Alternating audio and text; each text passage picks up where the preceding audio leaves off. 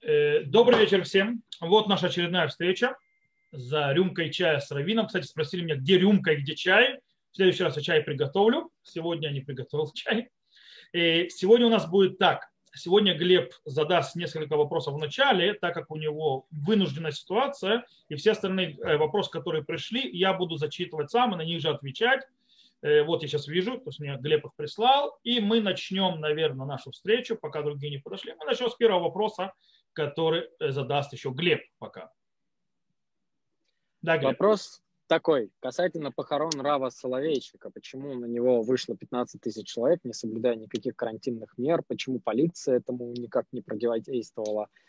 И почему, так сказать, сильные мира сего религиозного – мира, как бы тавтологично это не звучало, ничего не сказали, никак этому не препятствовали, и зная реальную угрозу да, текущей ситуации, коронавирусной инфекции, никто ничего не сказал. Окей, okay. давайте, то есть, в принципе, это не вопрос не совсем крови, но вопрос, то есть, скажем так, к комментатору, к Паршану. Но я немножко объясню пару вещей, которые, да, связаны с иудаизмом.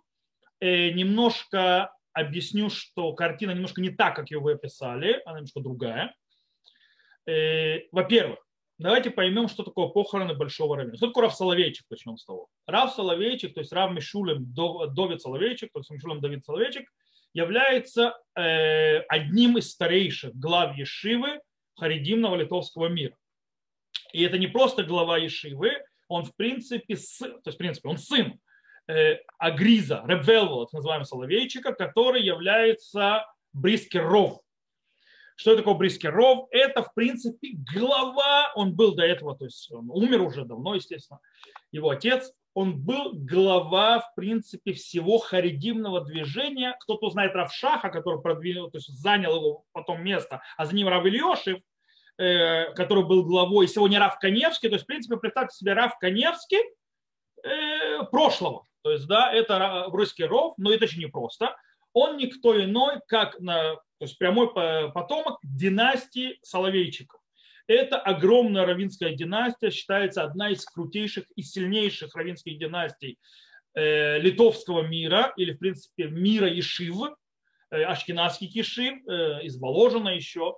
Его дед Рава Соловейчика, это Рабхайм Мебриск известный, то есть Рабхайм Леви Соловейчик, который, в принципе, сегодня все Ишивы учат по его подходу, был главой равинского суда и головой, то есть главным раввином, раввином городка, называющийся Бриск, или по-русски Брест, Литовск, э, один из центральных городов еврейских Восточной Европы, был главой Ишват Воложен.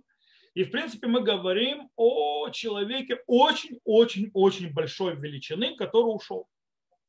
Еврейский закон то нужно понимать, что такое похороны великих раввинов. Еврейский закон обязывает, написано как Галаха, что э, мы обязаны вычесть, вы, вы, вы, скажем так, э, отдать честь умершему тем, что он похороним. Есть иерархия, то есть да, иерархия по крутости, назовем, э, неправильно, конечно, но, допустим, простого человека минимальное количество людей, которые должно быть на его похоронах, это 10 человек, 10 мужчин, миньян. Это минимум.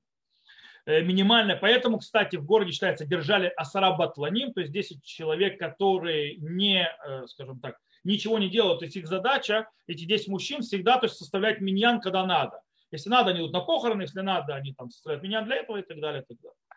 и есть разные иерархии, там э, глава. Так вот, большой раввин, большой раввин, он считается ходячей Торой. И Галаха говорит, что Тору, то есть, и когда он умер, это как будто ушла Тора. Надо, умра, умерла Тора. В конце концов, он был носителем Торы. И поэтому сказано, что на его похоронах должно участвовать столько людей, которые находились во время дарования Торы. Дарование Тора на Синай давало, это было 600 тысяч мужчин только, не считая женщин, детей и так далее. Только мужчин. Поэтому сказано, как дали Тору 600 тысяч, когда 600 тысяч, также провожают Тору 600 тысяч. То есть, в принципе, должны выходить на похороны такого большого человека в, э, в Торе, в принципе, почти все. То есть, да, потому что 100 тысяч очень много. Если мы знаем по исторически, как я говорил до этого, что Рау Вади Юсеф, допустим, когда он был умер, на его похороны собрались по разным оценкам от 800 тысяч до миллиона людей. На его похороны, то есть значение, значимость равина. Поэтому с точки, вчера было 15 тысяч. С точки зрения значимости в нормальные времена там, там минимум было бы полмиллиона. Несколько сотен тысяч точно было. Поэтому мы говорим о относительно маленьком количестве нарушения, я сейчас к этому поговорю, то есть э, проблема большая, я об этом написал, э, но нужно понимать, что мы говорим о намного-намного меньшем количестве людей, которое могло было быть, если бы не была пандемия и так далее, и так далее, и так далее. Если бы не были приняты меры. Дело в том, что э, это неправда, что не было высказано мнение другими лидерами, и равинскими и так далее по поводу этих похорон, что нельзя в них участвовать из-за пандемии. Э, и действительно есть письмо одного главы Ишива, другого главы Ишива, что нельзя идти на эти похорона, на похороны, это опасно и так далее, несмотря на всю тяжесть и так далее, и так далее. Нельзя идти, это говорили большие раввины и все. Но все равно 15 тысяч человек, человек туда прошли. Почему полиция бездействовала? Это вопрос полиции, конечно, а не ко мне. Э, но полиция, как я сегодня слышал, объяснила очень просто. Полиция, когда их спросили, почему они не пришли разгонять толпу, они сказали, что если мы пришли разгонять, вы нам задавали сегодня другие вопросы, почему мы, э, приняли, называется, не продумали изначально, что могут быть такие проблемы, и мы приняли слишком неправильное решение, и погибли люди. Э, он объяснил очень просто полицейский. Говорит, если я такую толпу начну сейчас гнать, они даже если начнут разбегать, даже если не будут то есть это агрессивно то есть, э, отвечать назад, они просто задавят друг друга насмерть. Говорит, это нереально, говорит, потому что это неправильно. То есть, да, это более опасно. Он понимает всю проблематику, и нужно понимать, что прошли маргиналы. Кстати, по фотографиям, которые я видел, очень многие люди, которые прошли эти похорона, никак не являются последователями Рава Соловейчика. Э, э, то есть последние Соловейчика так не одеваются. То есть они не носят, э, они не носят э, э, пейсы и хасидские шляпы. Потому что мы снова напоминаем, речь идет о литовском направлении. Но есть люди, есть э, маргиналы, есть крайние, и, к сожалению, это проблема. Я написал то есть, по поводу этих похорон. Самое, сам, то есть, больно видеть людей, потому что нужно понимать, что среди этих 15 тысяч они еще не понимают, там было уже несколько мертвецов новых. То есть дай, дай бог, чтобы я ошибся. Но проблема в том, что даже если это не они, то кто-то рядом с ними потому что мы знаем, что сейчас происходит, надо объяснять. То есть, да, если люди заражаются, неправда, кричали, что на похороны пошли те, кто переболел уже. Да, но, что на похороны пошли только те, кто переболел, и ему уже типа уже ничего не страшно. Так они объясняют. Э, я не знаю, я в это не лезу. Э, много то есть, проблем. Хилюляшем, то есть, вернее, не я бы сказал, это даже не уважение мертвому. Я видел, как они выносили тело как они пытались схватить носилки. Э, это неуважение мертвых. Им мегафоны говорили, чтобы они разошлись. Тот, кто видел запись, слышал, как, когда мы носили тело, в мегафоны говорили, чтобы они все ушли, чтобы они разошлись. И они все равно пытались... Это выглядело ужасно. Более того, нужно знать очень интересную вещь.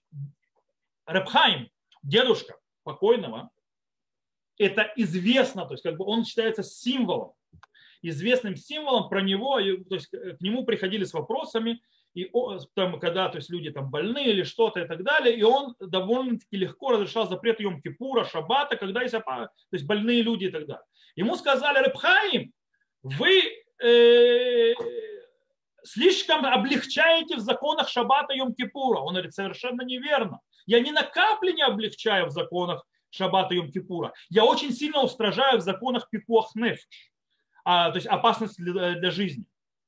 То есть э, это Рабхайм, это то... Дело в том, что э, я, лично я, то есть я учился у, скажем так, у ученика двоюродного брата, похороненного вчера.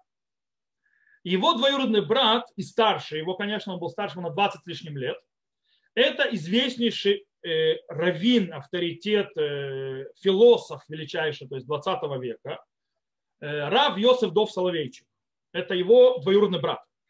В принципе, это сын родного брата его отца. То есть, да, есть был Раб Белвел, то есть это э, отец Рава вчера похороненного Рава Соловейчика, и Рав Моше, это отец, э, это брат Раб Белвела и отец Рава Йосифа Дова Соловейчика. Рав Садов Соловейчик известный, это величайший раввин э, в Соединенных Штатах, философ, глава Ишивы Ишивы университета, доктор наук из Берлинского университета, кроме всего прочего, Э, величайший талмудист. Я ученик э, его ученика и зятя, Рава Арона Тешена, Захар Цадик Левраха, Мури Воробей. И меня учили по-другому. Меня учили из дома Брис, то есть Бейт Брис, из этого дома Соловейчиков, что жизнь человека превыше всего. И я думаю, что сам Рав Соловейчик, который покойно, тоже самому учил. Поэтому это как бы я видел в этом растаптывание его учения. Это не его учение. Снова маргиналы, пришли люди, которые явно к этому дому, более того, их пытались разогнать даже с мегафонами, поэтому сказать, что никто не противился, это, это неправильно, не совсем верно. Э, как к этому относиться? Проблема, огромная проблема, как они себя ведут. И что они сделали, и оскорбление Всевышнего это самое страшное, опасность для их жизни, опасность для разрушения, э, разнесения болезни, несмотря на то, что Галаха обязывает хоронить большого равина в огромное количество людей, это почет ему и так далее, но это снова, возвращаемся к опасности для жизни, перед опасностью жизни это отступает, потому что единственное, что отступает перед опасностью для жизни, это запрет прелюбодеяния, запрет убийства и запрет идолопоклонничества. Это не тот случай. По этой причине должно было быть по-другому. На этом, как бы, я думаю, все, можно эту тему закрыть. Э, я понимаю, как я сказал, Глеб немножечко э, занят сегодня. У него, скажем так, нежданные, точнее, жданные, но как не продуман. То есть, э, короче, сегодня он не может задавать вопросы, поэтому я буду зачитывать вопросы, которые пришли. Также у меня сегодня тоже ограниченное относительно время, и мы посмотрим, что мы успеем. Я смотрю, первый вопрос, который пришел, и он немножко интересен, потому что он немножко более политический, чем э, снова Равинский. Вопрос звучит так. На прошлых выборах после объединения партии «Еврейский дом» и УЦМА и СМИ и религиозные синистры разразились критиков такого объединения, заявляя от фундаментальных противоречий между идеями Рава Кука и Мейра Кагана. Кстати, Мейра Кагана тоже Рав. На пять минут. На пять минут он тоже Рав. И, и скажите, пожалуйста, существуют ли действительно неопределимые разногласия, в чем они заключаются? Э, в принципе, для того, чтобы ответить на этот вопрос, мне не хватит всего того времени, которое мы отвели на рюмку сегодня. Мне нужно еще пару других рюмок нашей встречи захватить, но я пробую поэтому ответить немножко тезисно и глобально. И проблема не столько с учениями, то есть, да, как пытается смешать раввинов с политикой, это не совсем так. СМИ это простительно, нам это не простительно. Э, сначала мы разделим между политиками и раввинами. Поговорим потом чуть-чуть немножко о раввинах. То есть Мейр Кагана и Равкук. И начнем с того, что в принципе э, Бенгвир, Бенгвир, он известен как человек, скажем так, весьма крайних взглядов по многим э, аспектам и, скажем так, его молодости, до того, как он, скажем, стал заниматься адвокатской деятельностью, политикой и так далее, он известен весьма экстремистским поведением. Да? Э, весьма, скажем так, что у мейнстрим, скажем так, религиозного сионизма не принято. Несмотря на то, что то есть, это правые взгляды и так далее, но Э, тот, кто хочет, может прочитать, что э, Бенгвир делал по, по молодости. То есть, да, и поэтому, как бы, как говорят э, на идише, it's То есть, да, it's называется такая фраза заломатим на иврите. То есть, это, это, не подход, это не то, это, ну, ты чувствуешь, это не то, это не может быть частью этого. Это раз. Во-вторых, скажем так, религиозный сионизм в своем базисе, то есть мы уже берем идею Равкука, а не политиков. а берем, а не политиков. Я прошу всех, пожалуйста, следите за микрофонами, чтобы они раскрывались. Это очень важно, иначе это мешает.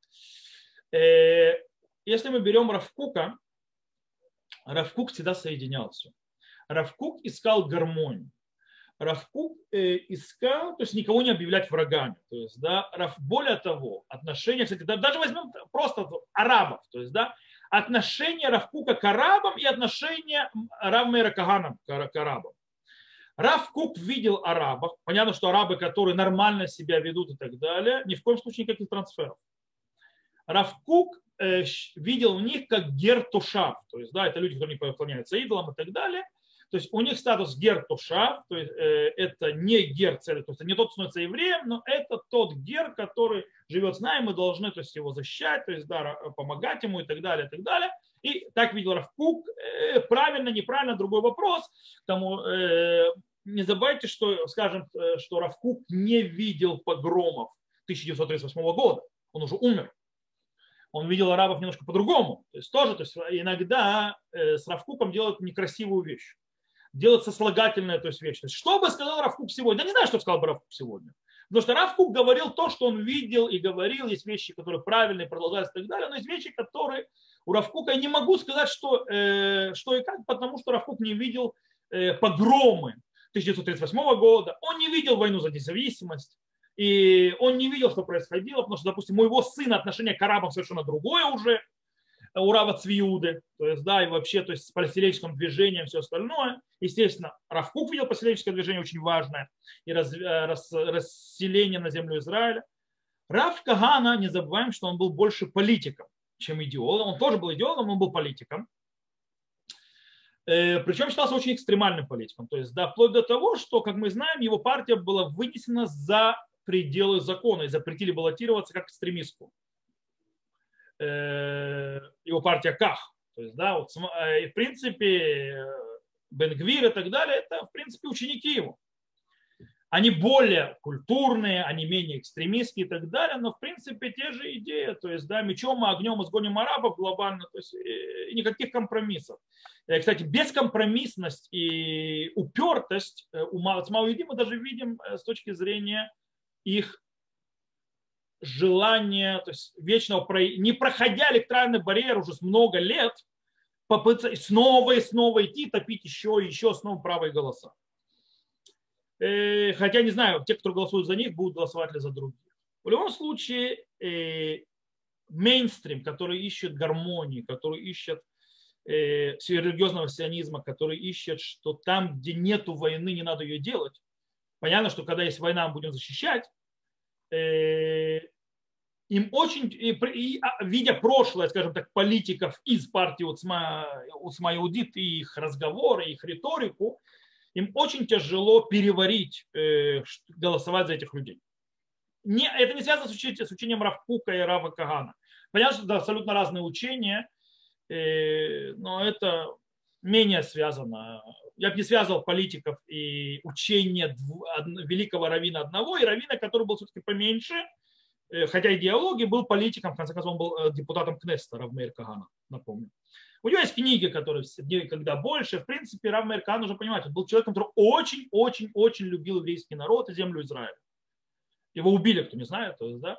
Э, он очень любил землю Израиля, еврейский народ, но он решения его ради еврейского народа земли Израиля были весьма, скажем так, крайними. То есть они были очень крайними, э, тяжелыми, скажем так, переварить э, современному человеку, скажем, человек, который живет в современном обществе.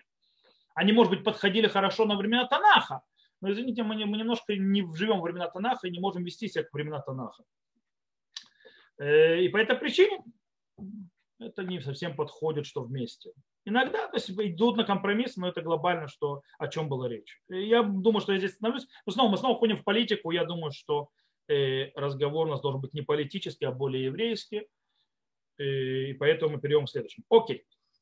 Следующий вопрос. Самым древним миквам, которые найдены археологами 2000 лет. Почему при раскопах не находят более древние миквы? Ведь по сути это каменные углубления, которые должны были хорошо сохраниться и которые легко опознать. При раскопах, может, ритуалы омовения раньше были иными. Ответ сразу, ритуалы омовения никогда не были иными. Вообще никогда. Они описаны в Торе, мы это. Почему археологи не находят более ранние миквы? Я не археолог. Я не знаю, кстати, кто сказал, что не находят. Может быть, находят. Датировка в археологии это тоже вопрос, что такое. Понятно, что э, то, что я знаю, то есть я не археолог, поэтому я не уполномочен отвечать на вопросы археолога. У меня есть хороший друг, который учился мной в Ишиве. Он доктор археолог, истории археологии, он археолог, раскапывает город Давида. Я думаю, что он может дать целую лекцию, почему это так и не по-другому. Но я как человек, который, скажем, я маленький, то есть мало понимающий в археологии, но видевший некоторые раскопки и так далее, могу сказать, вы не забывайте, что то, что мы видим, это верхние слои. Мы раскапываем верхние слои мы расхапаем то, что осталось. Допустим, возьмем даже самое, то есть Мингорота Котель, то есть, да, мы, когда копаем э, там, то мы видим, мы углубляемся все ниже и ниже. То есть те слои, миквы, которые мы видим наверху, это миквы второго храма. Но мы можем опускаться дальше, можем докопаться до улиц более древних, чем второго храма. И я не знаю, может быть, там и есть древние миквы. Во всяком случае, мы нашли древние водяные источники в городе Давида. И это тоже водоем, в котором тоже принимали миквы. Дело в том, что миква это не обязательно каменное изделие, в котором такой каменный бассейн небольшой, который делали. Можно окунаться не только в такую микву, можно окунаться и в источник. То есть, да, то, что называется маян. Или можно окунаться в... Причем, то есть, если есть такой бассейн, и в этот бассейн есть вода из Маяна, как, допустим, Маяна Шилох, тот, кто не знает, в городе Давида, он может спуститься там внизу. Там есть бассейн целый, через который проходит источник Шилох. В нем тоже можно было окунаться. Вот вам, пожалуйста, это времен первого храма. Это не второй храм, это не 2000 лет, это время Хиския. Это еще до разрушения первого храма. И там находится водоем, в котором тоже окунались. Окунали посуду и так далее и воду брали, это моя нашелох. Э, плюс есть еще есть миквы, которые упорядочены. Но э, если мы откроем даже Мишну и так далее, то были меород, то есть да, пещера, которая заполнена водой, тоже это миквы. В ней тоже можно окунаться, не обязательно строить ритуальные совсем, то есть э, это. По этой причине все законы те же, ничего не изменилось. То, что мы видим в верхнем слое раскопок, когда мы раскапываем именно такие миквы, может быть, потому что мы не копаем глубже. Потому что вы не забывайте, то есть э, для того, чтобы дойти до микв первого храма, вам нужно, то есть вы, мы и так копаем, чтобы раскопать то, что было 2000 лет назад, многое нужно, чтобы найти эти миквы старые, 2000-летней давности. А представьте, как замело те, которым не 2000, а почти 3000 лет. Как их уже замело, насколько они под землей. И, и мы же не будем разрушать. То есть раньше, в принципе, мы видим строение, тоже я же не археолог, но то, что я знаю. Э, мы видим строение, даже в Иерусалиме, оно ярусное. То есть было, город стоял здесь. Город там как-то разрушился, это. на нем сверху настроили, сверхние, то есть заровняли, и наверх того, что было внизу, построили еще пласт а потом снова заровняли, и на это сверху еще пласт. И на это заровняли еще сверху пласт. Поэтому мы видим, когда мы копаем, вот, допустим, вы пойдете в туннеле Котеля, вы увидите, что вы просто эпохи прокапываете вниз. По этой причине мы раскопали город, например, Сусью. Например, это после второго храма уже. Мы видим там дома и так далее. Мы не начинаем копать ниже, мы не начинаем сносить весь этот город и копать ниже, искать, что там дальше. А кто сказал, что нет ниже э, миквы? Нет, то есть я не знаю. То есть, ну, это вопрос к археологам, но с точки зрения ритуала омовения, окунания, ничего не было другого. Все было так же. Где они сейчас? Может быть глубже, может быть ниже, а может быть они даже есть. В том же Иерусалиме, где раскопали. Плюс Маян Шилох точно есть. То есть источник Шилох точно есть, вы можете увидеть в городе Давида. Его раскопали, э, его нашли, и мы его знаем со времен Хиския. Царь Хиския первый храм. Это задолго до 2000, это больше, чем 2000 лет тому назад. Окей. Э, этот вопрос, думаю, прошли. Давайте перейдем к следующему вопросу. Пришел еще один такой вопрос. Среди еврейских женщин набирают популярность идеи феминизма и движения про-choice, чтобы я так знал, что такое про-choice. Пропагандирующие свободу, а, абортов. Скажите, пожалуйста, с точки зрения Тора, имеет ли женщина право на убийство нерожденного ребенка?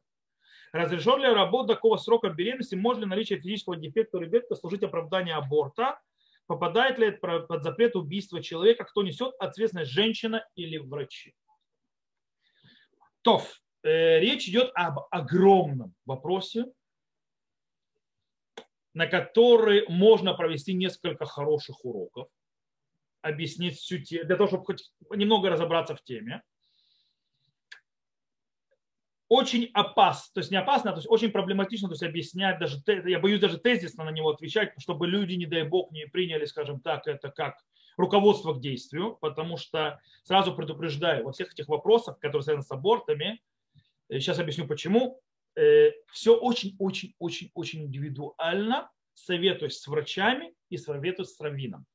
То есть это, это должна быть то есть как бы две, два фронта вместе работающие, которые соединяются, врачи, раввины и так далее, только тогда решается про аборт.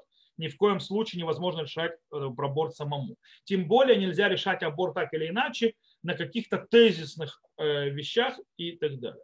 Феминизм, я помню, не понял, что это не вопрос, э, это отдельная тема, а вопрос именно аборта. Феминизм, в принципе, вещь хорошая, если она действительно феминизм, а не попытка быть похожим на мужиков. Это не одно и то же.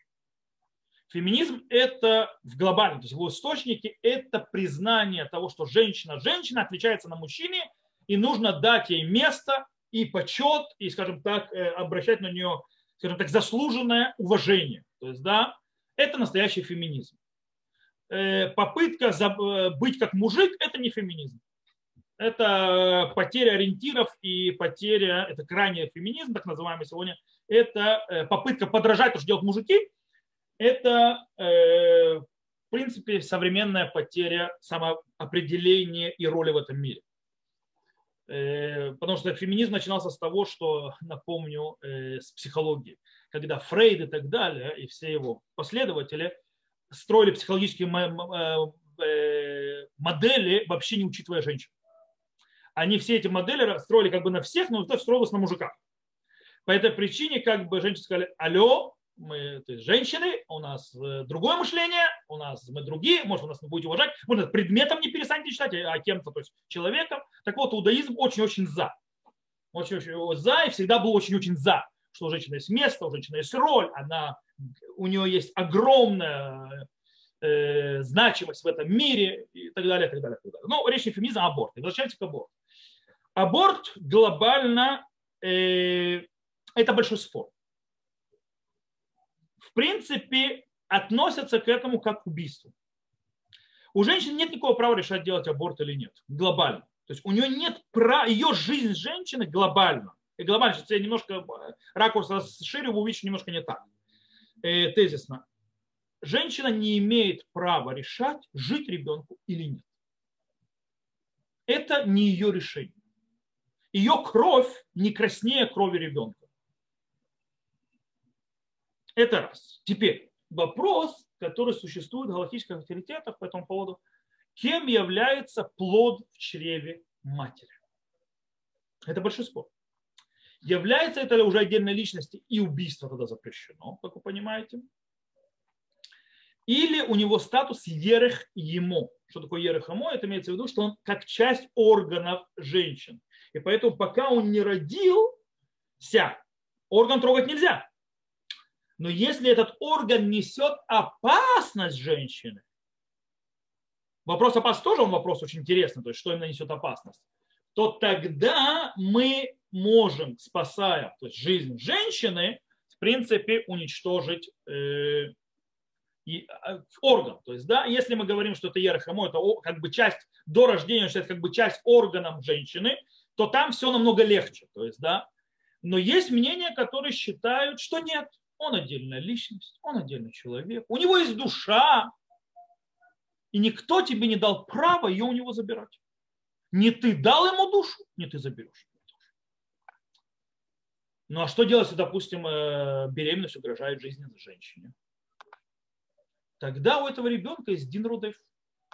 Что такое Дин Рудев? Дин Рудев – это ситуация, когда какой-то человек гонится за другим, чтобы его убить. И тогда, чтобы предотвратить убийство, мы э, останавливаем убийцу потенциального любым путем, включая жизнью этого убийцы. Это называется один рудев.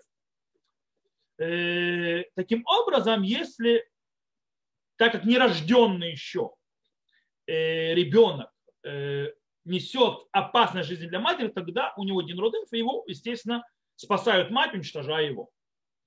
Но это до того момента, как он родился. Если же, допустим, кстати, когда статус ребенка становится, что он полностью отдельный человек, и уже нельзя спасать мать жизнью, э, то есть жизнью ребенка, это когда он начал уже рождаться. И, причем, что такое рождаться, когда вышла большая часть головы ребенка, с этого момента он отдельная личность. И с этого момента у него статус, что кровь матери не краснее крови его. И он уже не какой не частью органов, и он уже не родев. Он просто два человека, у которых есть, если, то есть э, у которых стоят на кону две жизни. В любом случае, то, что мы видим, аборты – огромная проблема. Так или иначе. Будь то запрещено так или так, разница будет лишь ради чего мы разрешим аборт. Например, понятно, что опасность жизни для матери мы почти э, всегда галактическое решение будет разрешить аборт. Снова, что такое опасная жизнь для матери? То есть, да, сколько, сколько опасно и так далее, это в конце концов решает кто? Врач. Не равин. А равин, то есть, под, смотрит, то есть, с точки зрения опасность такая, опасность такая, он говорит, как в Галахе относиться к этой опасности. Но, в принципе, решает, есть опасность или нет, это врач. Понятно, что есть вопрос по поводу физических дефектов. Снова вопрос, что такое физический дефект? О чем идет речь? Э, берем ли мы генетические такие изменения, есть такое вот э, генетическое болезнь, сейчас не помню, как называется, вылетело из головы, когда ребенок умирает, э, страдает до смерти, умирает, то есть страдает, страдает, и умирает в восьми раннем возрасте. У Ашкиназа есть такой генетический сбой, и это можно вывести заранее. И в принципе тут большая часть галактических авторитетов разрешат даже сделать аборт. Снова, я не хочу, чтобы кто-то отсюда брал Галаху. Есть случаи, когда есть дефекты, которые, да, будет разрешено сделать аборт. Это очень индивидуально. Это очень зависит от дефекта. Это очень зависит от семьи, от женщины.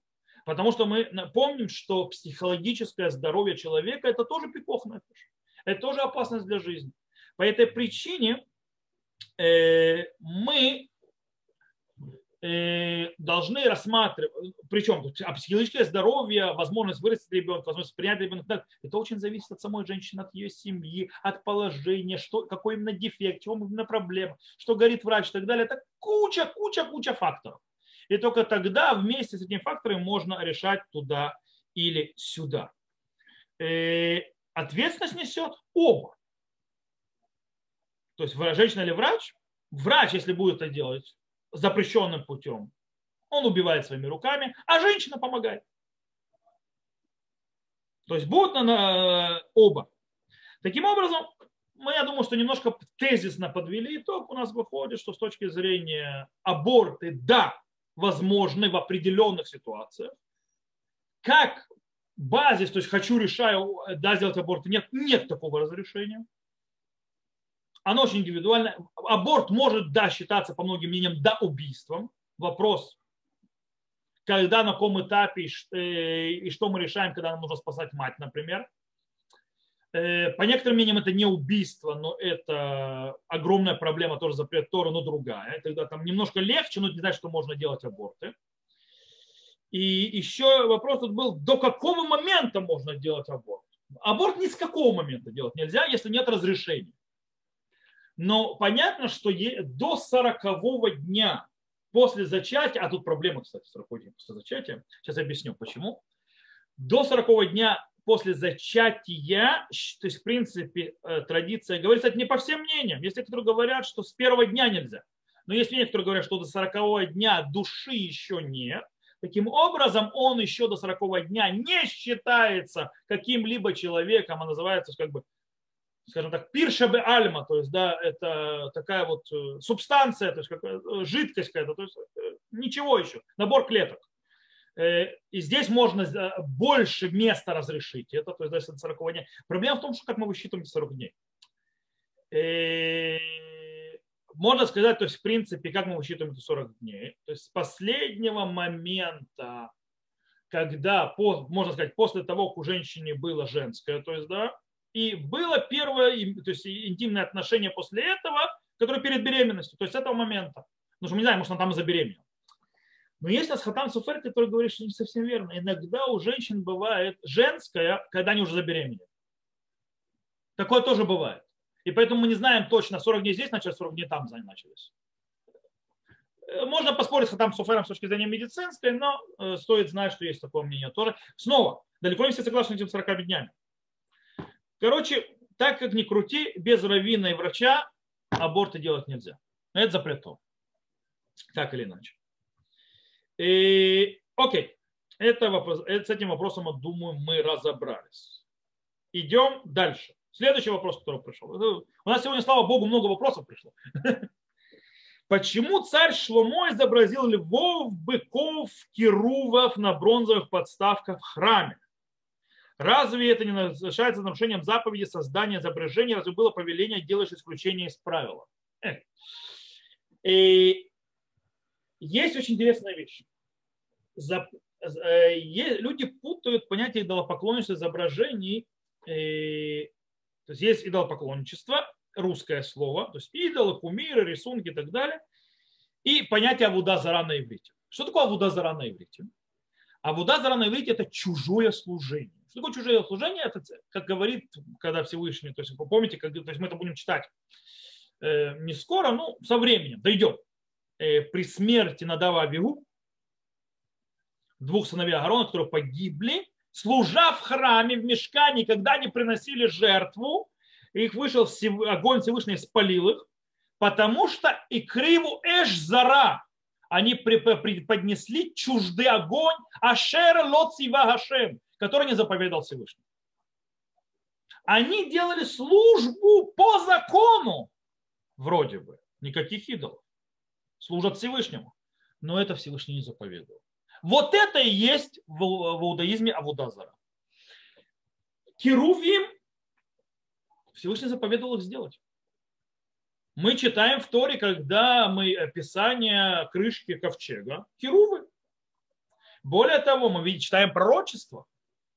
Э, кстати, он делал быки, то есть, да, э, быки, очень интересно быки, потому что бык – это одно из ликов керувов. У керува тот, кто прочитает видение Ихискеля, колесницы Ихискеля, увидит, что у керувов есть четыре лика. Человека, льва, вала и орла. Все вспоминают Гребенщикова. Мы вчера вспоминали тоже на уроке. Мы вчера на уроке по книге Хискель говорили о керувах. Там были, кстати, украшения храма. Пророк Хискель видит видение, как выглядел храм что он там видит керувы с лицом льва и лицом человека, которые будут украшением храма. И это видение, которое показывает пророку ангел. Когда он видит колесницу, он видит четыре керува. А дело в том, что царь Шломо, когда строит храм, он строит, где у него валы, где у него лице быка, это там, где стоит вот этот кувшин, Ямшель Шломо, то есть море Шломо так называемое. Там эти валы. А что они символизируют эти? Они на колесах. Причем валы смотрят в четыре стороны. Это колесница. Это показатель динамичности движения шхины. А у колесницы, мы у Херува, у Херувим четыре лика. Одно из лик – вол. По этой причине он делает это изображение, то есть, да, обозначая Кирувов, то есть, при, потому что что такое храм? Это присутствие шхины, присутствие Всевышнего. Колесница – это та, то, на чем шхина как бы передвигается в видении. И это херувы. Поэтому есть херувим, которые стоят, как заповедано, внутри святая святых. Э, и киру, снова они имеют лика. Э, львы – это одно из лиц этого керува. Вол, бык – это еще одно из лиц этого керува. И заповедь ставить керувов, потому что они обозначают, что место обитания шхины они как бы подставкой, то есть так далее, они те же святые животные, которые несут шхину или держат ее в месте ее обитания. То есть как бы они символизируют э, этих хайота кодыш. По этой причине это не исключение. Это то, что Всевышний показывал, это символика шхины и колесницы Всевышнего. И в этом нет никакой проблемы. И это не Абудазара. Я думаю, что мы разобрались с этим. И мы, то есть я очень то есть это советую, у меня есть запись урока, кто хочет, зайти на мой канал Ютуба, э, есть ссылки, то есть на канал Ютуба, когда я обычно выставляю свои уроки и так далее, зайти, там есть плейлист, зайти книга Хискель, первая глава, там очень хорошо разбирается тема Кирувов, включая э, храм Шломо, э, можно, кстати, увидеть, как уход шхины, то есть дальше по главам пойти, там тоже мы разбирали Ямши и Шлумот, это вот место с валами и быками, э, в котором явно видно, что происходит, что видит их из когда мы видим уход шхины из храма, и мы это все уже разбираем. То, я думаю, что мы несколько ответили. Итак, последний длинный вопрос. То есть, нет, нет, не длинный, это три, три пункта под вопросом. Окей. Снова несколько политический вопрос. Почему у религиозных сионистов нет таких авторитетов, как Рав Каневский, объединяющих всех и политически, как я тут Тура, или ШАС, и идеологически? Я хочу расстроить. У Харидим тоже нет такого авторитета, как Рав Каневский, объединяющий всех. Раб Каневский, он всего лишь глава литовского движения внутри харидимного мира. Его не слушают шас, у шас свои лидеры. Его не слушают хасидские дворы, у каждого двора рэбы. Э, который, хасиды слушают своего рэбе, это сто процентов скажет любой хасид. То есть, да, то, что рэбе сказал, все склонились и делают. И никакой Рав Каневский не будет. Понятно, что уважают Рава Каневского в других дворах, великий раввин и так далее, но он не приказ в хасидском дворе. Не политически, не галактически. Тоже у него, да, у него литовский мир, то есть литовский, то есть литваки, харидим, кстати, то не все. Есть так называемый Пелегерушальми, то, что называется более крайнее крыло иерусалимское, то, что называется иерусалимское крыло, литовских которые Рава Коневского не слушают.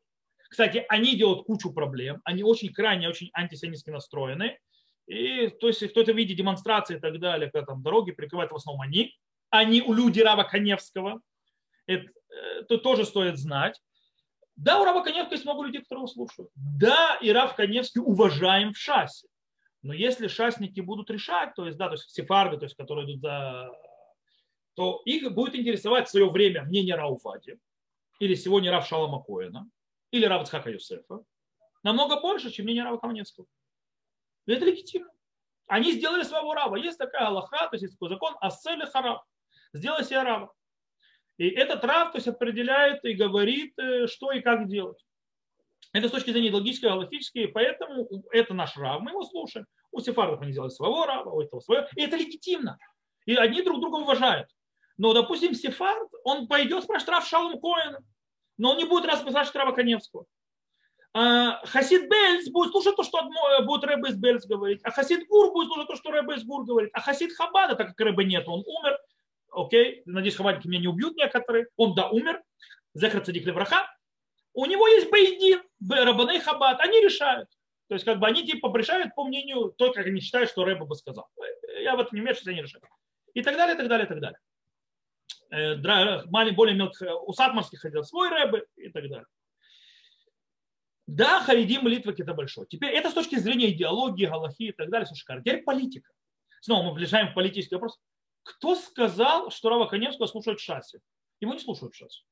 В шассе э, решает Моэцет Хахме Тура Шас.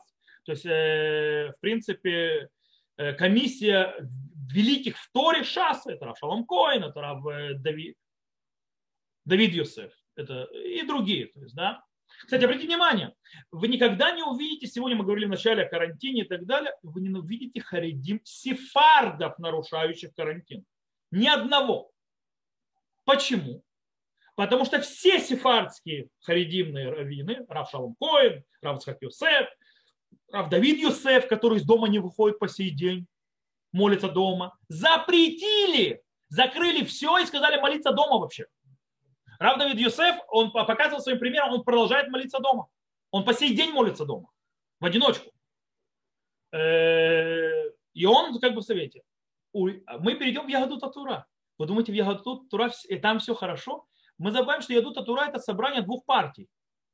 Дегель Исраэль и э, Агудат Исраэль, прошу прощения, и Дегель Тура. Вместе Ядут Тура. Одни хасиды, другие литваки у них даже разный муацот. Они, это блок партий. Тот, кто не знает, это блок двух партий, которые идут ричерчем. То есть, да, как Лицман Хасид Гур, потом идет Литвак, потом другой Хасид, идет Бельзер, потом еще это Литвак, то есть они Литвак Хасид, Литвак Хасид. Причем там постоянные войны, то есть, да, когда не понимаешь, у них нечетное количество мандатов, кого впихнуть и кого выпихнуть. То есть, да, кому войти, кому выйти и так далее. Иногда у них очень часто перед выборами было даже до раскола. То есть, да, хасиды отдельно поют, литваки отдельно поют. Причем хасиды слушают своих э, собрания мудрецов Торы. То есть это бельские рэбы, гурские рэбы и так далее. Вижницкие рэбы. Рав Каневский, его слушают и Рава Эдельштейна, Рава Каневского слушает только, политически даже, только э, Дегера Тура, это, э, в принципе, литовцы. Вот и все. То есть получается, что и у Ли, то есть мы разобрали, что у Харидим не галахически, не идеологически, не политически нет такого лидера, как Рав Каневский. У религиозных сионистов то же самое. Мы же, скажем так, у нас у религиозных сионистов есть другая проблема. У религиозных сионистов многие, они, скажем так, э, не так уважают раввинов, как в харидимном обществе, к сожалению, большому, и не так слушаются раввинов, как в харидимном обществе. Это, скажем так, заслугу харидимного общества, они раввинов намного лучше слушают и больше уважают. У нас многие с раввинами в понебратство входят. Но не все. И у нас тоже есть авторитеты, которых слушаются, которые подписывают бумаги, которые говорят, что делать, и люди их слушают. И их мнение важно. Рав Яков Рей, Рав Шмуль Ильяу, э, Рав Довлеор и так далее, и так далее, и так далее. И они тоже имеют большое влияние. Рав Лихтенштейн, Мури Воробьев, Захацадик Левраха в свое время, Рава Металь, хотя Рав Металь ненавидел говорить какие-то вещи, то есть решать за людей, в конце концов, люди. Он говорил вещи, он говорил, что не хочет, чтобы все были маленькими аметалями, чтобы думали своей башкой. Он, очень, он нас учили думать своей головой, никогда не, э, не быть то есть, э, маленькими аметалями. То есть Рава Металь был, то есть он, он для него самое большое ужас, и сам, то есть он считает свое, скажем так, э, полную неудачу в преподавании, образовании и так далее, если он вырастет своих учеников, которые абсолютно сами не думают и которые пытаются ему подражать. Он, у него самый лучший ученик – это Рав Медан, который сегодня Рав Иши, глава Ишива, которого заменил после смерти Рава Металя. То есть еще до смерти, но он продолжил после смерти. Э, и Рав Мед, то есть нужно знать, что Рав Металь был весьма левых взглядов. На то были свои причины. Э, у него были многие подходы. Рав Медан делал голодовку, когда были Осло. Рав Медан дико правых взглядов. Короче, как сказал Рав Металь, он никогда в жизни Рав Медан не соглашался с Равом Металем ни в чем. И поэтому Рав Металь сказал, это самый лучший мой ученик. У него свое мнение, он все понимает, и он умеет спорить и говорить свои доводы. Это шикарно. Э, и Рав Лихтенштейн тоже, он говорил то, что он думает, и никогда не навязывал. Это, то есть, бет-мидраш, которому мы учили, я учился. Есть бет-мидраши более, то есть, такие, то есть, Рав сказал, все сделали. У Рав Довлера это и так далее, и так далее. Так что все есть. По-другому немножко, с немного другой спецификой, но есть. И, то есть Рав Коневский тоже не всем правит. Я понимаю, что с ним выставляет Рава Коневского чуть ли не всевластием над всем харидимным миром. И это не так. Очень не так. Все забыли, что эти харидимный сефардский мир соблюдает карантин полностью. Найдите мне хоть одного сефарда во всем вот этих нарушениях карантина. Одного. Сефардов там нет. Шаса вообще там нет. Я не знаю, что наезжает на шас. Шаса там нет. Э, окей. Давайте дальше вопрос. Смотрю, тут еще один пришел вопрос. Я на него отвечу в конце, потому что у меня тут еще есть продолжение вопросов. Э, почему в голове Бешалах Амалек не побежден? Так задумано приходом Машеха. Э, дело в том, что в главе Бешалах Амалек побежден. Он не уничтожен. Это две разные вещи. Его победили, его не уничтожили. Это не одно и то же. Во-вторых, Амалека как такового больше нет. Амалек был уничтожен еще давно. Амалека больше нет, как такового, как народа. И э, поэтому до прихода Машеха мы никакого Амалека не будем уничтожать, нам нечего уничтожать. Амалек это идея. Амалек эта идея будет проверяться. Поэтому Всевышний сказал, что у него война с Амалеком из поколения в поколение. Потому что в каждом поколении есть Амалек. Будь то Амалек физический, как этот народ, будь то Амалек духовный, как сегодня. Что такое Амалек? Амалек – это тот, кто противостоит вообще всей задумке э, развития э, этого мира быть э, престолом Всевышнего. Он сделает все, чтобы это не произошло. Поэтому он хочет назвать народ Израиля перед дарованием Торы. Единственное, кто это посмел сделать. И так далее, и так далее. Он хочет, чтобы раскрытия Всевышнего в этом мире не было. Как народ. Или как наследие и так далее. Э, немножко не помню, что-то вызвалось. Все нормально? Сегодня видно нормально? Слышно нормально? Сейчас нормально, но немножко подвисали. А, окей, потому что я увидел, что есть какая-то проблема. Теперь я вижу. То есть сейчас нормально, да? Поэтому Амалек, в принципе, это духовное понятие. Оно может проявляться как в народе физическом, которого нужно будет уничтожить. Это, кстати, не глава Бешалах. Это когда мы говорим Захора Тешарасалих Амалек. То есть, да, это там, это наша задача. А есть Амалек духовный, и там война Амалека Всевышнего из, из поколения в поколение. Это война Всевышнего. Но с точки зрения местной войны, той там Биошуа, ну, Амалек был повержен. Не уничтожен, но повержен. Окей. Э, дальше.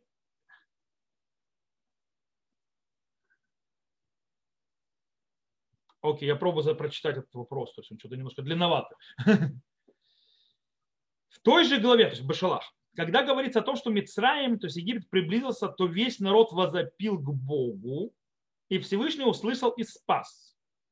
Может, потому что весь народ не кричит к Богу, есть наши беды. Ну, может быть. Это вполне вероятно, кстати. Не может быть, это вполне вероятно. Э, или пришли наши беды, чтобы мы, да, закричали. То есть наоборот. То есть, да, не, не потому, что мы не кричим, на беды пришли, то есть как бы, а беды пришли, потому что вынудить нас кричать. Потому что мы что-то забыли. Мы кричим друг на друга, на врагов, на правительство. Нет такого, что весь народ возопил к Богу. Да, для этого нужен большой духовный уровень, с одной стороны. Действительно, возопить к Богу – это большой духовный уровень. Сейчас я объясню. Ведь это проявление глубокой веры всего народа было бы. Хотя, с другой стороны, когда весь народ поверил в Бога и Моше после гибели Митраем у них на глазах. Но они все возопили к Шему до чуда гибели Египта. Как допустить? Ну, во-первых, они совсем возопили сразу к Всевышнему. Напомню, к кому не обратились? К Моше. Чего ты нас сюда привел? Нету ли там, э, разве нету это, могил э, и так далее.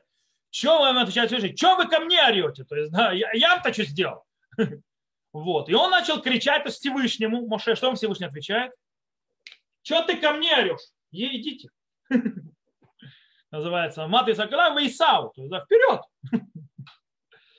По-настоящему, э, действительно, потом мы видим Азия, то есть э, Азия Шемуше, то есть так далее, Ваямин Ашем, то есть Ваямину Башем, Моше Авдо. Они поверили во Всевышнего, что Моше его раб. Ну, то есть до этого во что они верили?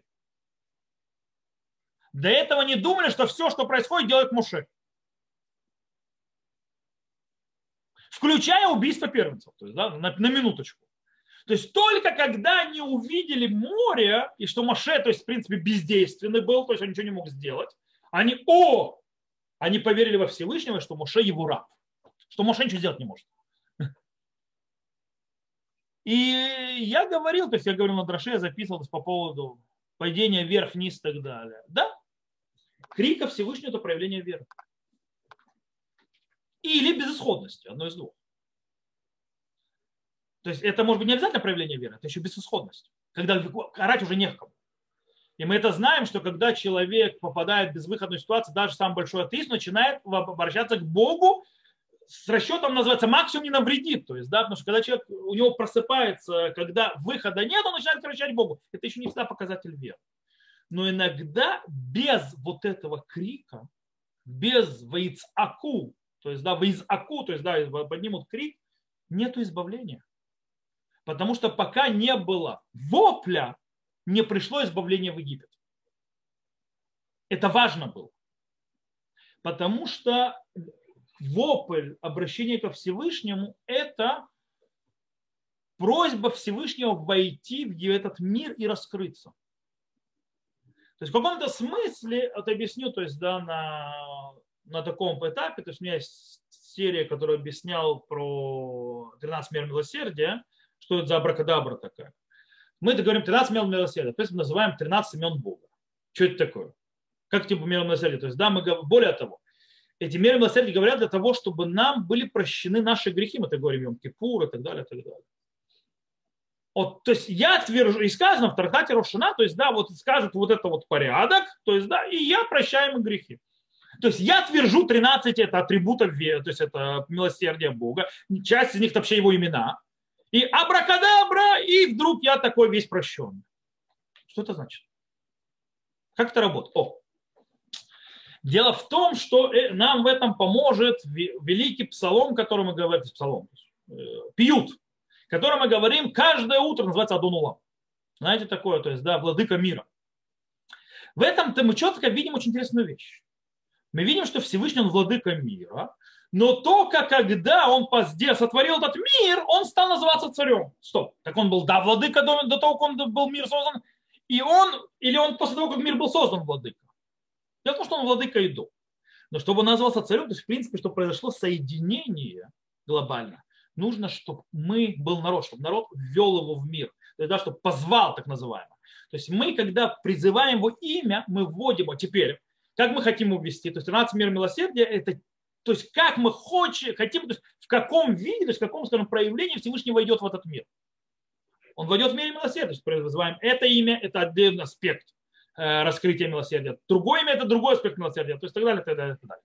То же самое происходит и здесь. Когда они зуэк к Богу, я, в принципе, как-то делаю его своим царем, то есть, да, он я становлюсь его подданным, и тогда на меня, то есть это я очень то есть, утрирую, то есть объясняю на пальцах, э, очень тяжелые философские темы, и тогда его, скажем так, защита, обеспечение твоей безопасности и все остальное распространяется на тебя. Ты его подданный, ты его гражданин, значит, мы тебя будем оберегать, защищать, лечить, э, ну и так далее, заботиться. Если ты не мой подданный, ты от меня оторвался, ты ушел. Ну, извини, дорогой, давай, живи сам. Я при чем? То есть ты подданный другого государства, неизвестно какого, самого себя, своего яцерара. Э, пожалуйста, давай, работай. Это то есть, если на пальцах. Поэтому, когда вы из Аку, тогда приходит Ишоташим. То есть, да, когда возопят, приходит избавление. Потому что этот вопль, э, он, э, в принципе, э, контакт, выход на контакт человека. И Всевышний говорит, то есть выйдите на контакт, я уже откроюсь это широко. Всевышний говорит, откройте мне отверстие как небольшое, как иголочку, а я вам раскрою двери мира. То есть, да, то есть, э, то есть или двери в зал, то есть огромные. Только сделайте шажок, а я уже раскроюсь. Да, по этой причине э, крик э, обращения тоже важен. То, тут был еще вопрос в чате. Последний я на него отвечу. Э, нужно ли читать шахарит Матову Олеха Яков, как хороши твои Яков, если я читаю Шахарит дома. Э, или это говорят только в синагогу, только утром приходит в синагогу или в любое время. В принципе, это действительно установлено для того, чтобы э, говорить, когда ты входишь в синагогу. И действительно, то есть речь идет о ведении синагог, шатров, домов молитвы, домов учения и так далее. И это утром то есть, постановлено. Э, не говорят, в принципе, это стих, стих можно его сказать и дома. Если вы скажете, тоже не проблема. Там имени Бога нет, поэтому... Но, в принципе, изначально он установлен на синагогу. То есть, да, на синагогу, на ведение синагогу и так далее. Матова Олег Яков, то есть Дамшкинотов Исраиль. Ну, можно на дом тоже распространить, не проблема. В конце концов, когда сказал э, их э, э Бильам, эти, эти слова благословения вместо проклятия, он все-таки что наблюдал? Шатры. Он наблюдал шатры народа Израиля, не быть мидрашей синагоги, а он наблюдал шатры, в которых жил народ Израиля. И он видел, то есть есть объяснение, что там он видел, что они скромные, что они стояли, не то есть э, соблюдали скромность и так далее. И в принципе в этом есть э, и аспект еврейского дома еврейского дома, дома, в котором есть э, Тора, есть скромность, есть присутствие Бога и так далее. Почему не сказать? Запрета нет. Но изначально, снова повторю, установлено для синагоги по утрам, когда мы входим в нее. Вот как бы все, то есть вопросы закончились. Если у кого-то есть, конечно, вопросы из присутствующих, то я, конечно, отвечу с удовольствием. Есть, если можно. Да. Э, э, что делать человеку, если, первое, э, у него не выраженный пол, то есть неопределенным мужчина или женщина, и, втор, и второе, и Понял, что делать... Что ему делать, в каком смысле? Законом, по каким законам ему жить?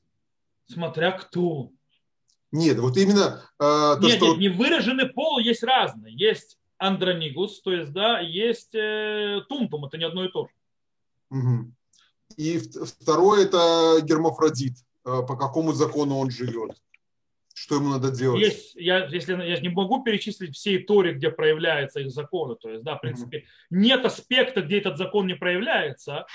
Э, частично в определенных аспектах он будет считаться как мужчина, вот как женщина. Есть те, которые не совсем так. Есть те, которые, то есть гомофродит, в принципе, он, у него два, и то, и другое то в принципе в некоторых аспектах ему придется устражать и как мужчина, и как женщина. И туда, и сюда. Есть вопросы с браками, вопросы прелюбодеяния. Это, это настолько, то есть есть столько аспектов много. Есть вопрос от Трумоту Масро, то есть он, допустим, коин. да, э, и так далее. То есть в, каком аспекте, то есть в каком законе мне палец поставить, то есть, да, законы очищения. Ну, то, то есть он должен, он должен э, и, и, и так, и так, хорошо. Э, он Смотря должен нет. жениться. Есть законы, хорошо. есть законы, в которых так, есть законы, в которых сяк, есть по-другому. Есть, когда мы определяем это, есть тот, который у него ярко выраженное то, ярко выраженное все. Есть, есть, Он должен жениться или замужем? Короче, Хорошо. это вопрос не для рюмки, это вопрос, который нужно быть Медаша пару лет учить. Я бы, вопрос такой, если можно, а, может ли он а, операционно устранить один из полов? Нет. То есть как вот есть, так он и должен жить, да? Нет, есть тогда, как есть иногда, что в принципе глобально он мужчина. Но его, допустим, э, есть случай, снова, снова слишком мужчина, очень широкая тема. Иногда то есть рождается ребенок, его, у него есть, допустим, он выглядит вроде бы, его нет, скажем так, его мужское достоинство, оно не снаружи, оно внутри. И это, в принципе, глобально вроде выглядит как женское, но это не женское. Но оно внутри. Может сделать операцию. Единственное, что нужно сделать, это он, кстати, он может родить. То есть он может зачать. То есть он может сделать потомство. Но то, что то, не всегда, снова все очень сложно в этом случае, но иногда нужно сделать операцию и просто вытащить его эти, мужское достоинство наружу. Такую операцию да делать. Вопрос, когда, извините меня, у него есть и то, и то, то что рубать, это запрет царис, с одной стороны, то есть э, делать его тоже проблема. То есть, да, невозможно человеку отрубить орган. А иногда вроде человек рождается с ярко выраженными, называется, первичными женскими половыми органами. С другой стороны, вторичное все мужское. Что здесь делать? Какую операцию ему делать? Э, не все так просто. То есть мы, мы не, не полагаемся на то, что, кем он себя чувствует больше. То есть его чувства в этом плане не, не важны, да? Но это мы, тогда мы уже переходим к другому вопросу. То есть людей, которые родились нормальными, то есть полностью у них все, в, с точки зрения физически, они физиологически определенный пол, но не чувствуют себя другим. Есть такие люди. А можно ли делать им операцию в этом случае, то есть менять свой пол? Нет. Как им относиться, когда они сделали операцию и все равно изменили свой пол? Тут очень много спектра. То есть, да, как относиться, это мужчина, женщина, Понятно, что не женщина. То есть, допустим, мужчина стал женщиной, то есть уже это не женщина. С другой стороны, как смотря в каких законах. Понятно, что не пошлешь его в мужскую мику, то есть, да, как бы. А в миньян? Тут вопрос другой про меня. Вопрос в миньяне, если человек сделал операцию, это вопрос э, цируф расшаим ли миньян. Можно ли присоединять злодеев к миньяну, это вообще другой вопрос. То есть это законы э, миньяна. Это не законы мужчины и женщины. То есть есть мужчины, которых нельзя присоединять к миньяну. Э, снова мы говорим о очень широких темах, которых я затрудняюсь. То есть в таком вот формате очень, э, очень узком, когда мало времени ответить на такие глобальные вопросы. К тому же, то есть, с точки зрения медицинской нужно понимать, то есть, да, нет гемофродита, как мы себе представляем, то есть все нормально. Иногда это разные, то есть сюда-туда, то есть больше, иногда, то есть органы не совсем вышли. Иногда действительно началось формироваться женские органы, но гормональная система, то есть построен, там это сбой пошел. У него мужская гормональная система, когда половые органы женские. То есть у человека будет расти борода, будет развиваться мужская грудь и так далее, но... То есть и такие случаи бывают. Что с этим делать и так далее? Есть по этому поводу куча респонс, э, куча статей раввинов, которые являются э, врачами, профессорами в этом делах и так далее. И советую, кто хочет об этом, если это интересно, э, почитать, допустим, энциклопедию הלכתית רפואית, то есть галахическая энциклопедия. Есть немножко об этом разговор в новом респонсе вышла Урава Рьякаца, который является раввином, который отвечает, отвечает не только на вопрос отвечает, он называется Рав Машив, но также он ответственный за, скажем так, отдел исследования в, э, в институте ПО, который занимается всеми вопросами э, плодородия человека, чтобы и вообще, то есть все, что связано, то, скажем так, с вопросами рожать, беременеть, статусы в этом случае, операции, туда-сюда, не да и все остальное и так далее. Э, у него есть, вышел его сборник респонс, называется Шагат Коэн. Там тоже есть пару ответов на, этот, на, на эти вопросы. Просто нужно очень много вводных вводить. Э, есть э, в других сборниках галактических, то есть медицинских. Ну, в основном есть энциклопедия и так далее. То есть я думаю, что вы там можете найти ответы на эти вопросы. Вопрос вообще, то есть, в принципе, когда человек имеет другой пол, допустим, есть те, которые они определяются мальчиком и девочкой, то есть и, и, все, то есть они и то, и то одновременно. Есть те, которые мы считаем как мальчика в определенные вещи, есть как, или как девочка в другой. Чувство человека здесь не играет никакой роли.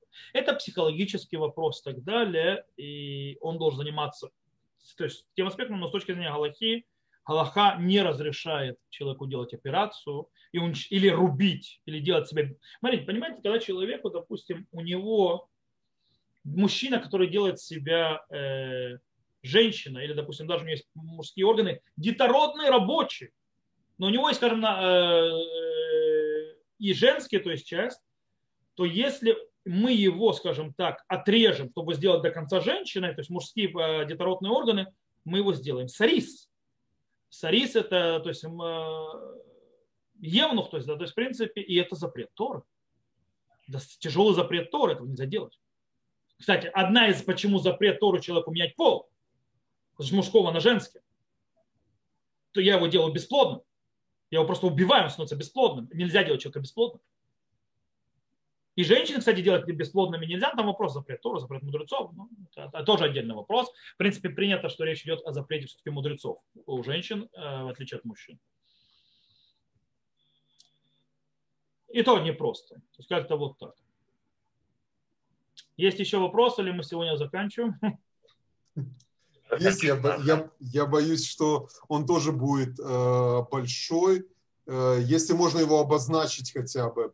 Э, это э, если, как называется, если женщина не может родить, то, к примеру, берут, как сказать, соединяют соединяют у мужчины и у женщины и пересаживают в другую женщину вот это вот.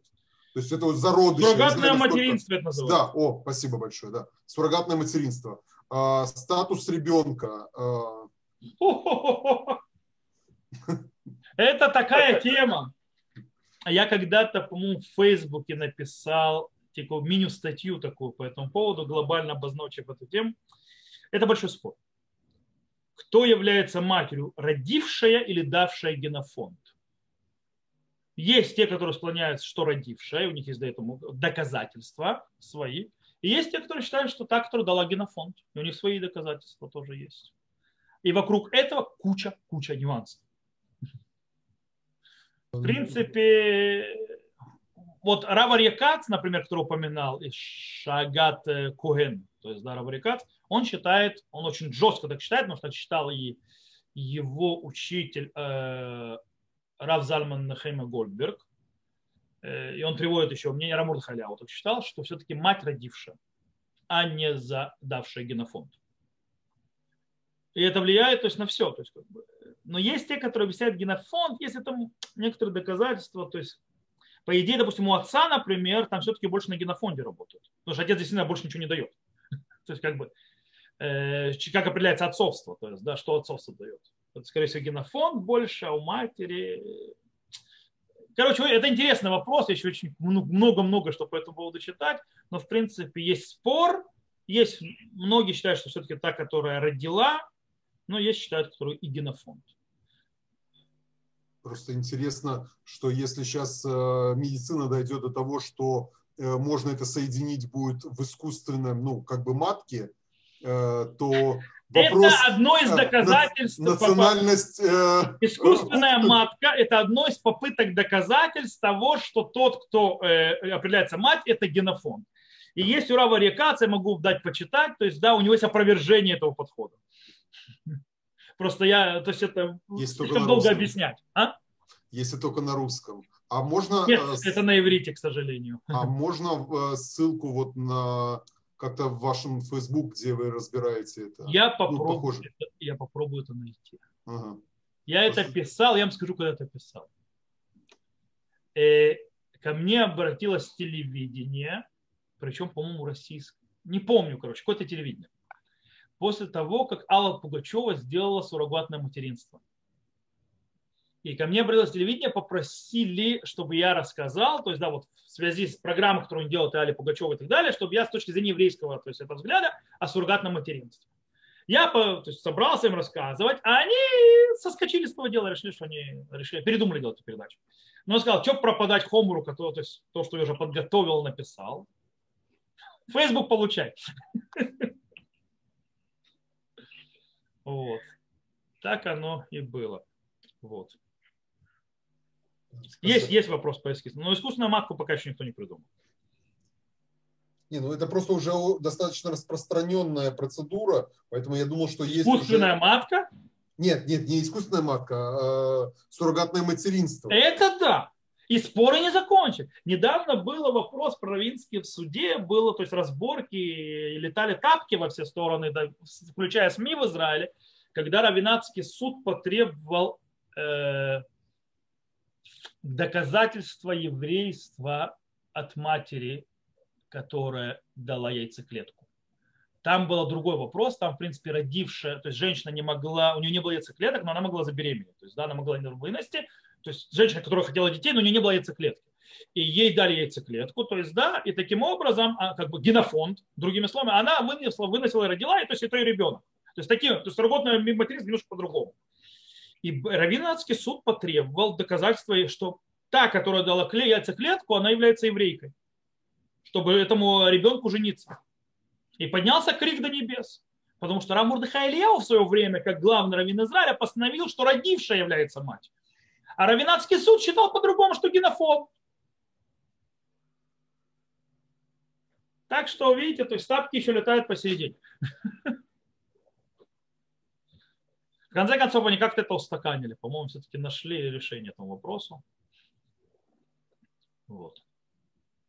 То, есть еще какие-то вопросы? Я понял, то есть это, Гирш, так вас заинтересовала тема медицины, галахи, решения, скажем так, э, всевозможных нестандартных ситуаций в, в аспекте медицины с людьми, их возможности родить и быть мужчинами, женщинами, рожать и так далее. У меня просто тема следующая, ну не следующая, которую я учу, это у Рамбама законы, сначала было поклонство, а потом у него как раз э, переходит на неопределенный пол э, и так далее. Вот. И поэтому... У него не так переходит, у него потом это, это больше э, седер на шин. Ну, не важно. Ну, до туда еще не дошел, да. Сейчас только по верхам. Окей. Спасибо. Э, окей, но я думаю, суррогатное материнство даже Рамбом не видел, хотя суррогатное материнство мы знаем историю. Где суррогатное материнство истории? Это э, Сара, да. Совершенно верно. Это называется природное суррогатное материнство. То есть есть искусственное, есть природное. Природное, я рожаю тебе ребенка, и он становится твоим. Когда, то есть мой муж с тобой имеет э, интимные отношения, и твой сын, который ты родишь, он мой сын. Это природное суррогатное материнство. А, и с Рахелью то же самое тогда. Э, там говорится, ты Но, роди мне на колени. Глобально, да, да, вот тебе моя служанка, пожалуйста, сделай мне ребенка таким образом. В принципе, да. Э, то, что мы делаем сегодня, называется искусственное суррогатное материнство. Есть еще вопросы или все? Потом все. Я думаю, что было интересно. Было много вопросов. К сожалению, некоторые были политическими. Я не люблю отвечать на политические вопросы. Большое спасибо, было здорово вообще. большое спасибо всем, кто присоединился. До новых встреч. Увидим. Здоровья всем. Всего хорошего. Спасибо. До свидания. Спасибо.